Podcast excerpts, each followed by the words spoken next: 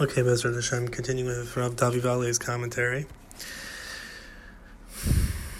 So, now, the emanator, Hashem, praise be He, was damaging and destroying the universe in order to fix it, to show His perfection emerging from apparent chaos and brokenness. That's the way Hashem is always working. He's always causing apparent disasters and scary situations, which always turn around into uh, to reveal that it was really just a setup to show the saving hand of Hashem. All good stories are like this. All good drama is a hopeless situation what it looks like a hopeless situation, really, of revealing that it was from deep design to reveal the ways of Hashem that are perfect. So, so very therefore the very basis of reality is is constructed this way that there's everything is breaking and then everything is being repaired. Now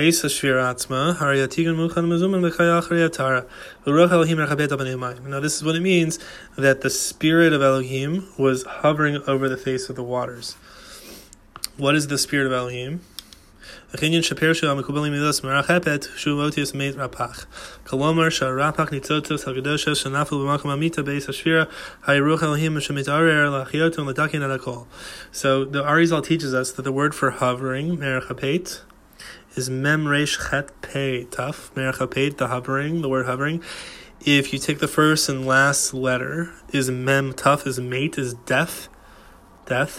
the shattering, and in the middle is Resh Chet Pei, and through Kabbalistic tradition, Resh Chet Pei is equaling 288, is the 288 sparks of holiness.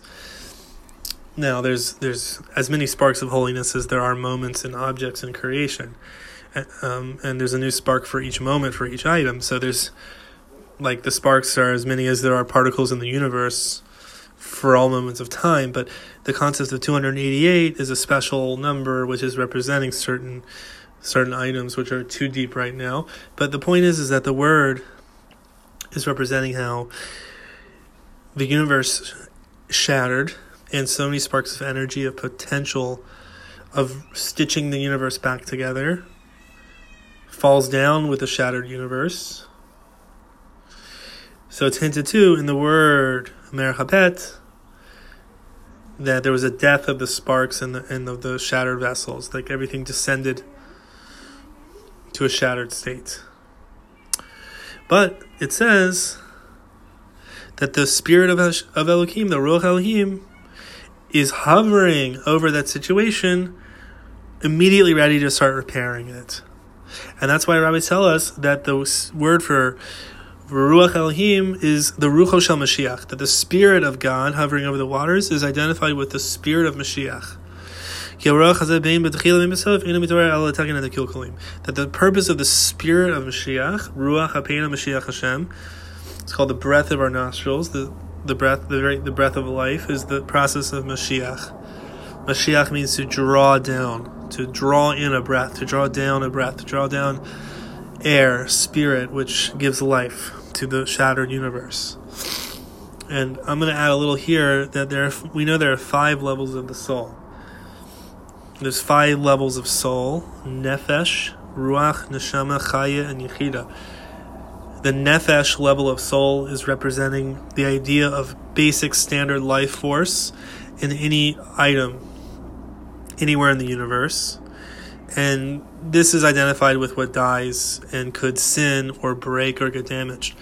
But Ruach, the next level of soul already, is representing the spirit of of repair and wind the idea of, of the wind uh, which which washes over a shattered scene to breathe life into a, a shattered dead corpse to reanimate it, the, the light of reanimation. And so that is really the process of Mashiach, of, of Messiah, is already beginning at the very beginning. Messiah, the process of Messiah in a hidden way, has been occurring since the very cosmic beginning of reality. And that's this spirit of God hovering over the waters. Yeah. That the spirit of Messiah was formed by the emanator, by Hashem, praise be He, to fix up all the brokenness.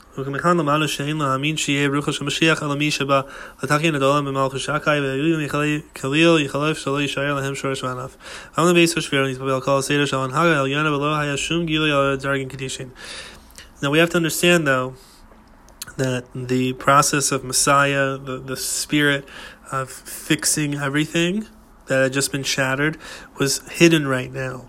And in this situation right now, before the work of repair begins, everything at that point was very, very mixed up. Every all energies were n- totally not interacting with the other energies. It was like a shat. It was like a shattered body, like that. That which gives life and functioning and happiness and, and, and, and ecstasy and perfection to a body or to an emotional state of being or to a mental state of being is when all of the constituent parts of any system are in perfect unity and every part is interacting with every other part to create an exponentially amazing amount of combinations and connections. The intelligent brain has the most neural connections where there's neur- where there's neural integration between all the different areas of the brain. So we can imagine a super genius has the most neural connections where every part of the brain is speaking with and connecting with every other part of the brain. A person is learning a language.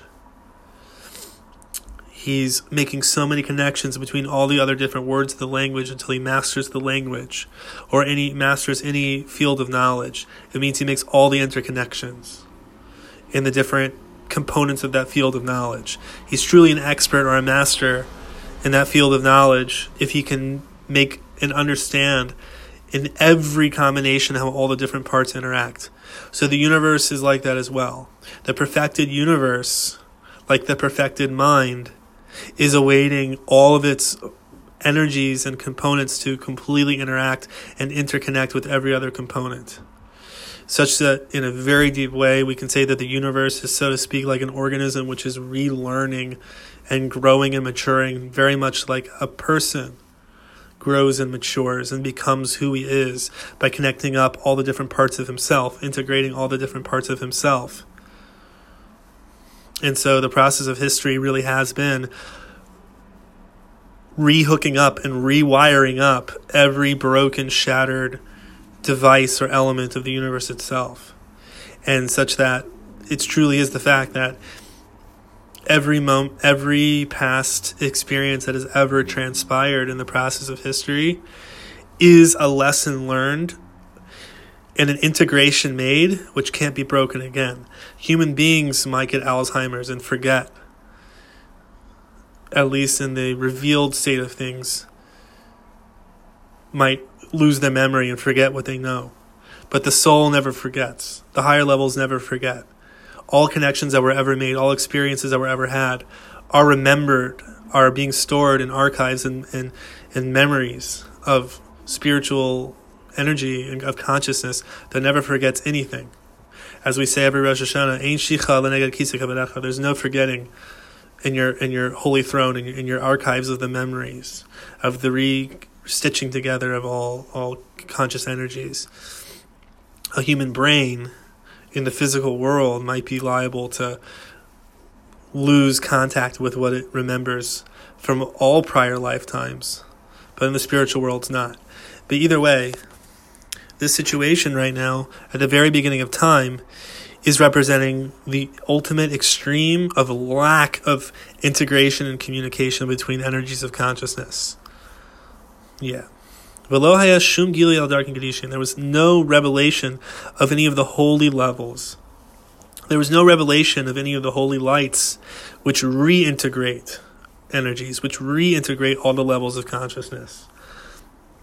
All of that was hidden only in potential, only as a spirit of Messiah hovering over this situation. Very, very abstract, very, very abstract, but very beautiful ideas.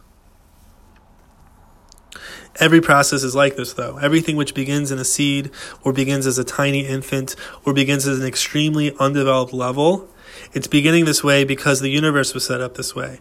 That the universe on a cosmic metaphysical level is first always set up as a great lack of maturity, a great lack of development, awaiting a spirit of intelligence, maturity, order, connection, learning, growth to come into that situation and make it grow That we see that in the physical world by any growing organism.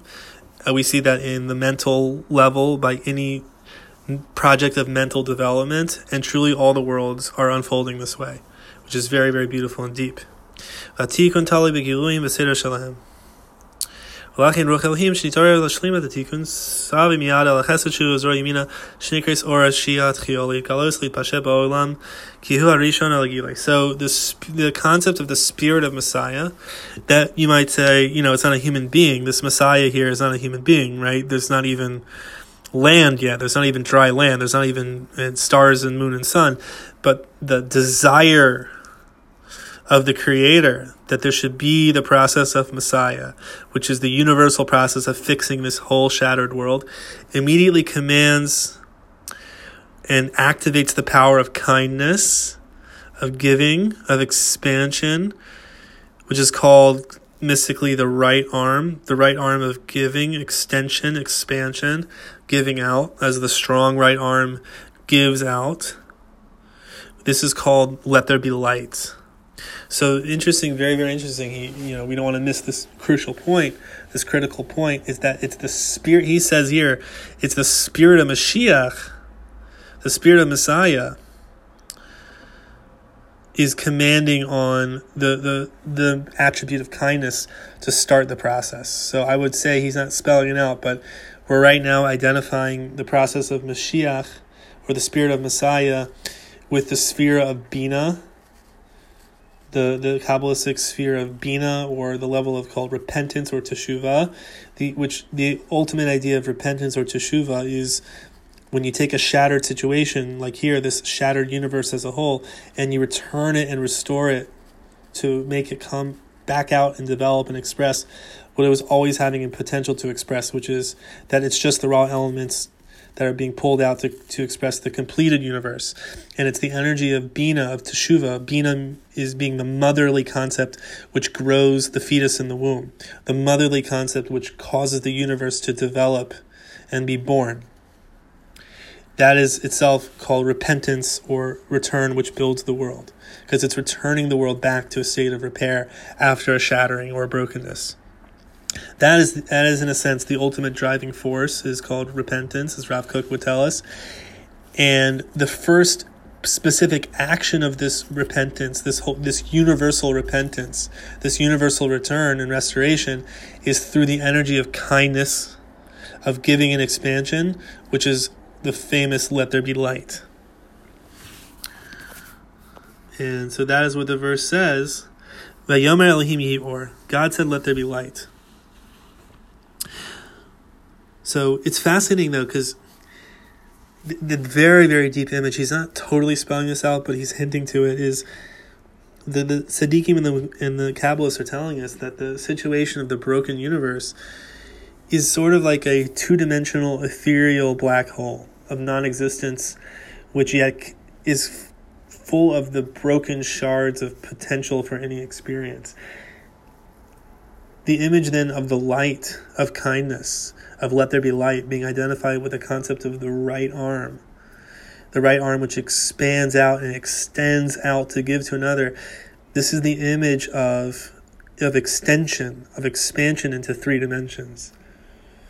Such that you have the shattered, broken, dead vessels in the abyss, in the tahom, in the deep abyss of non being, like a like a black, empty, ethereal space that appears completely void and empty, like there's nothing there. Yet everything is there in potential. It's just nothing is connecting with anything else, and so it looks black and pitch empty, gaping emptiness.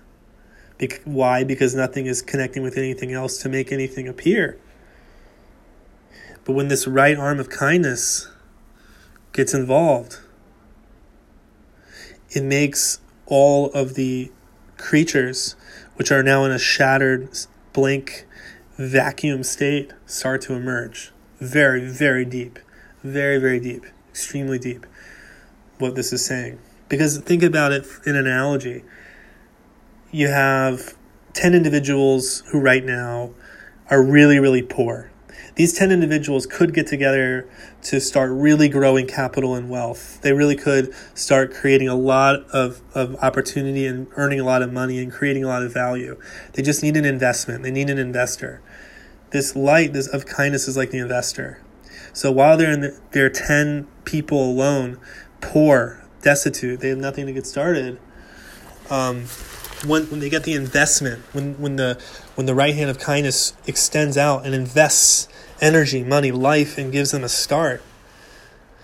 Now they have something to work with. Now they start interacting with each other and they start building something beautiful a business, a community, whatever. Now their state of being empty, non existent, stuck, like like I'm not like they're not even here, they're not doing anything, they're not making anything. Now that they get the investment, they start building beautiful structures, building beautiful existences.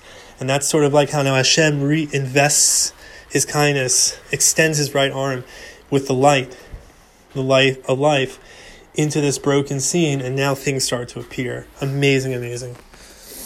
Baruch Hashem. We'll continue.